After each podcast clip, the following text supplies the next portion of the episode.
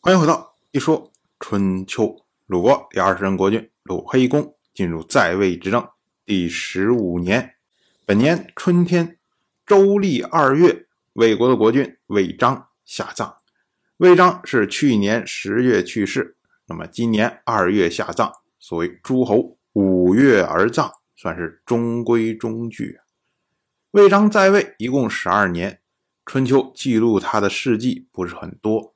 大多呢都跟魏国的大夫孙林父有关，因为魏章最早的时候跟孙林父之间不和，迫使孙林父不得不流亡去了晋国。可是呢，孙林父因为跟晋国的大夫关系都很好，所以呢，晋国就强力推动要送孙林父回魏国。当时呢，魏章他是考虑到了魏国本身的情况。最终呢，和孙林父和解。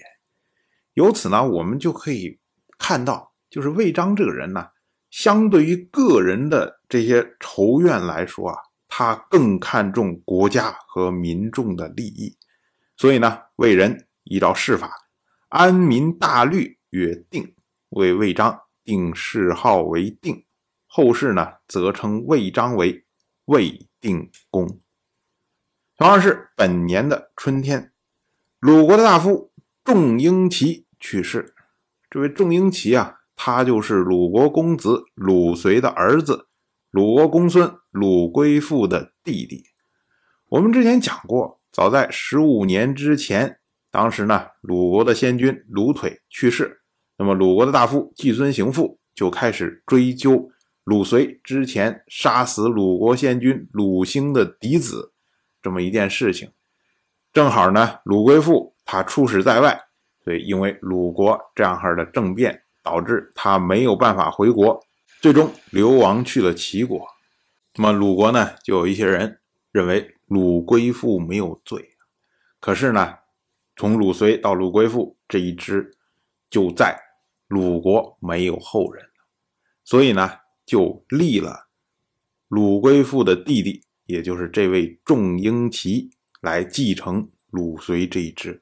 那么仲英齐呢，他是以鲁随的排行仲作为他的氏，那么称为仲氏。那么他自己呢，就称为仲英齐。那么仲英齐呢，算起来啊，其实是鲁国的公孙，因为在这个时候啊，鲁国有两位公孙，而且呢，名字都叫。英齐除了这位仲英齐之外，另外一位呢，则是鲁腿的同母弟弟鲁西的儿子鲁英齐。这会儿呢还在世。那么我们说啊，两个人都叫英齐，同名，都是公孙，也都可以称为鲁英齐，但是呢，他们是完全不同的两个人。千万不要搞混了。同样是本年的春天，三月十一，鲁惠公会合晋国的国君晋州蒲、魏国的国君魏看、郑国的国君郑衮、曹国的国君曹复除、宋国的世子宋成以及齐国的大夫国佐和诸人在期举行盟誓。当时呢，晋州蒲在盟会上直接抓住了曹复除。并且呢，将他送去了京师。我们之前讲过，两年以前，当时就是这位曹复除杀掉了曹国先君曹庐的太子，自立为曹国的国君。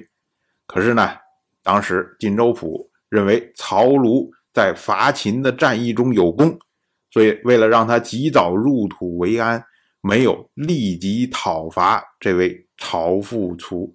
那么一晃眼呢，两年过去了。这一次举行这个七之盟啊，实际上就是为了对付这位曹复除。那么抓住曹复除之后，把他送到京师去。一方面呢，因为曹国他是王室的诸侯；另外一方面呢，曹国他也是姬姓国，是王室的兄弟之国。那对于晋国来说呢，晋国就要向王室表示说：“你看，我不会独断专行。”来处置你们王室的诸侯，那交给你自己去处置吧。春秋记录这件事情为“晋侯执朝伯”，意思呢就是说这一次行动只是惩罚朝父卒一个人，而没有伤害曹国的民众。按照春秋记录的习惯，凡是国君对民众无道，诸侯讨伐并且抓住他，那么就称为某人指某侯。就像这一次这样，当然我就这么一说，您就那么一听。感谢您的耐心陪伴。如果您对《一说春秋》这个节目感兴趣的话，请在微信中搜索公众号“一说春秋”。关注我，您不仅能得到《一说春秋》文字版的推送，还可以直接和我互动交流。我在那里等待您的真知灼见。